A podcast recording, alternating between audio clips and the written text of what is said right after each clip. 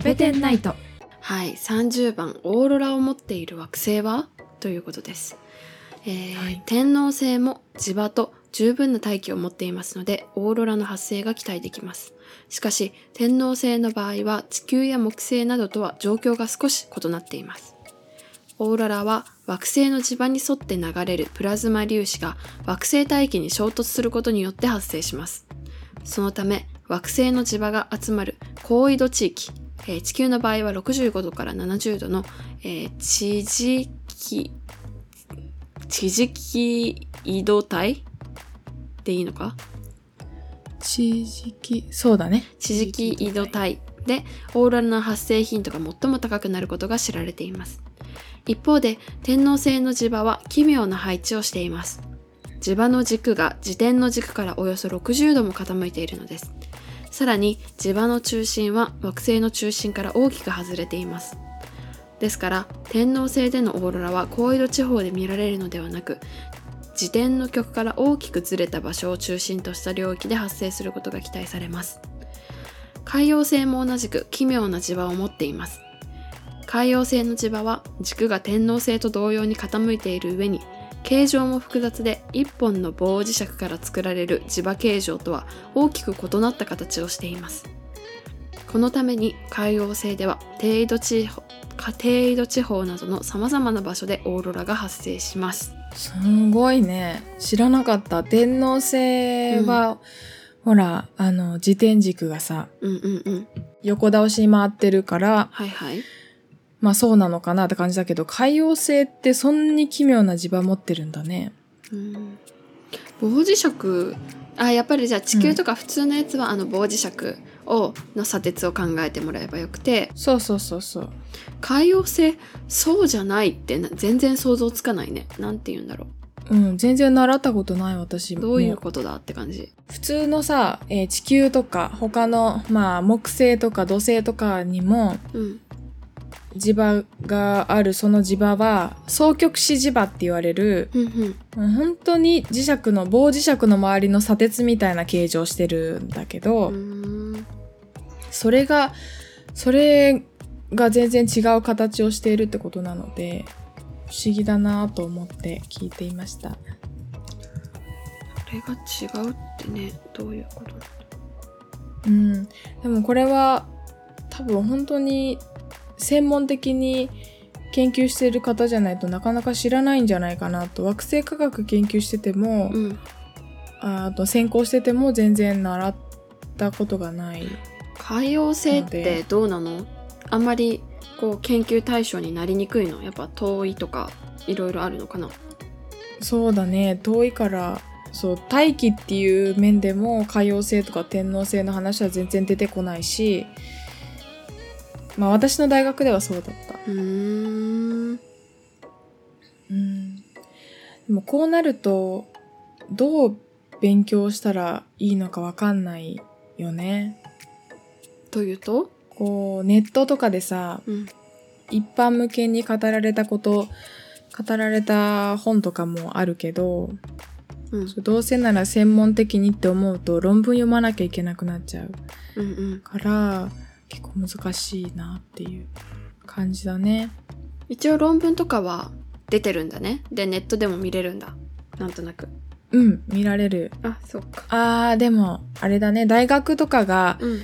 こう見られるように契約してないかったらすごいお金かかっちゃう部分があいるから。やそうだよね。そうだよね。うん。その辺はじゃあ大学にいるうちにね。はい。勉強します。勉強しましょう。じゃあ次いきますか。はーい31番金星にもオーロラはあるの？夜空一面に光の束が広がり光のカーテンがうねり波立つ。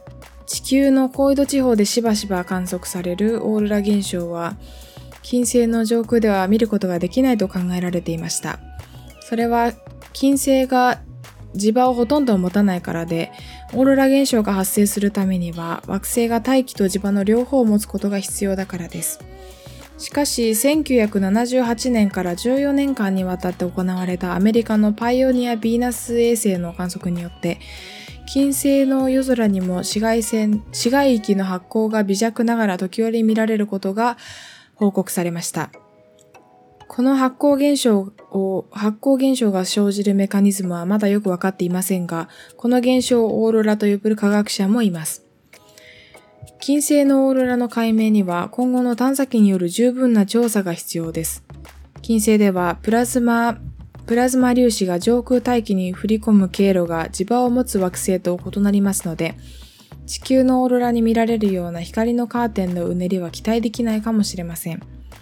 また、金星の発光現象は他の惑星のように固定された地域、固定された地磁気度帯でしか見られないというものではないという違いも考えられます。金星のオーロラはちょっと仕組みが違うってことだね。火星でも金、火星も金星もこう磁場がなくって、うんうん。で、金星は熱い大気を持ってて、一方で火星はもう大気がもう全然うん。ない。金星の1万分の1っていう状態ではあって、そこに違いはあるんだけど、金星でも火星でも一応、オーロラって観測、オーロラらしき発光現象は観測されてて。火星の方は diffuse オーロラっていう名前だったかな。 diffuse オーロラっていうのは、こう、一部地球みたいに高緯度帯で帯のようにカーテンみたいなオーロラが観測されるわけじゃなくて、うんうん。火星の外側から観測してたら、ある時火星のある割と大きい部分に微弱な発光現象が均等な微弱微弱なはい。発光現象が見られる。そうそうそうそうそうそう。はあ。メカニズムはよくわかってない。そうだね。全然まだ分かってない。磁場がさ、まずあるないっていうのはさ、何で決まるの、それは、えっ、と、惑星の中のダイナモとかっていう、この、対流があるかどうかとか、金属の対流があるかどうかで、はいはいはい。うん、発生するかしないかみたいなのが変わったりする。あじゃあ惑星の内部の構造で決まってるんだね。こう、 diffuse、diffuse だから、こう、広範囲に広がって、で、薄くぼんやりとチカチカしてるみたいな発光現象がはあ観測される。いやそれもちょっとね見てみたいね。うん。火星の方から見たらどう見えるのかわかんないよね。あ確かに。あのさ地球のオーロラは、宇宙から見てもあのオーロラの形というかこう光のカーテンみたいなあー。風に一応見えるのかね。まあでも、あの、あカーテン、まあそうか。まあでも線みたいに見えるはず。上からら見たら、帯状、帯状だから、確かにね、オーロラ宇宙から、ねちょっと気になっちゃった。地球から観測するには雲の問題とかがあるから、あ雲か。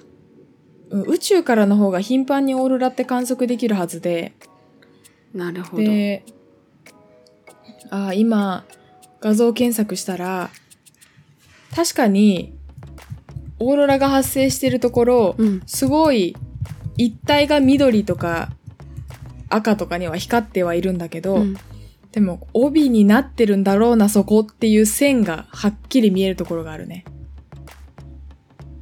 お調べたら出てきました。うん。本当だね。線はっきりあるね。うん。結構神秘的な思ったよりいい感じの画像が出てきましたね。はい。そうだね。へえ。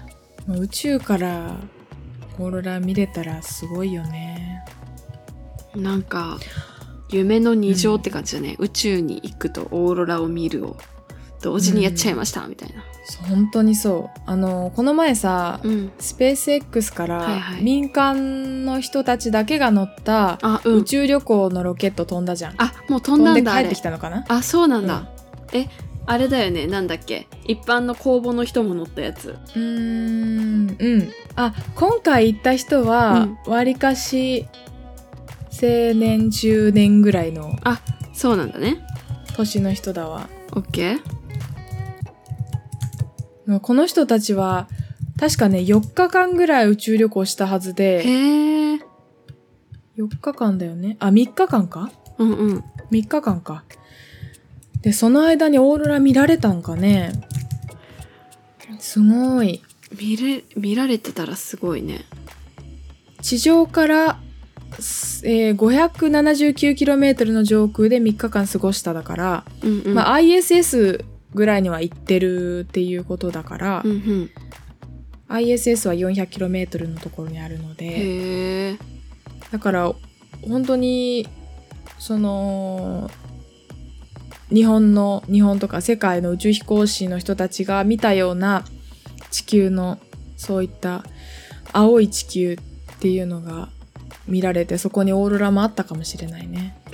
いいな4日間か、何してたんだろうな宇宙船の中ででも3日4日ぐらいだったらさ行きたいよね行。きたい 3泊4日うん。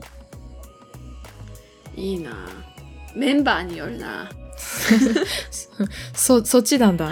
仲いい人じゃないと無理だなそうだねそ。れか一人一人に個室がないとなうん。そういうなこと言ってらんないよね。宇宙行ってるうんだから、ん。でもやっぱり宇宙飛行士あれだよね。すごい人格とかも大事だよね絶対、うん、宇宙飛行士はね、うん、絶対人間できてない地球の代表みたいなところもあるし。なるほど。地球の代表かいいね。なるほど。そういう言い方もできるね。うん。クルードラゴンという、はい、えーロケット？なのかな？有人宇宙飛行。すごいな。あ、ロケットの名前はファルコン9だった。宇宙船の名前がクルードラゴンだった。ほーんわー、すごい。楽しそうな写真が調べたらたくさん出てくるので、ぜひ、クルードラゴン？クルードラゴン。はい宇宙旅行夢がありますねいやでも私絶対嫌だな怖いもんだって、まあうね、ん、深海地底ね。宇宙今んとこちょっと無理ですうん、怖いね。まだまだ、ちょっと危険性は高いよね。ねうん。まあ次行きますか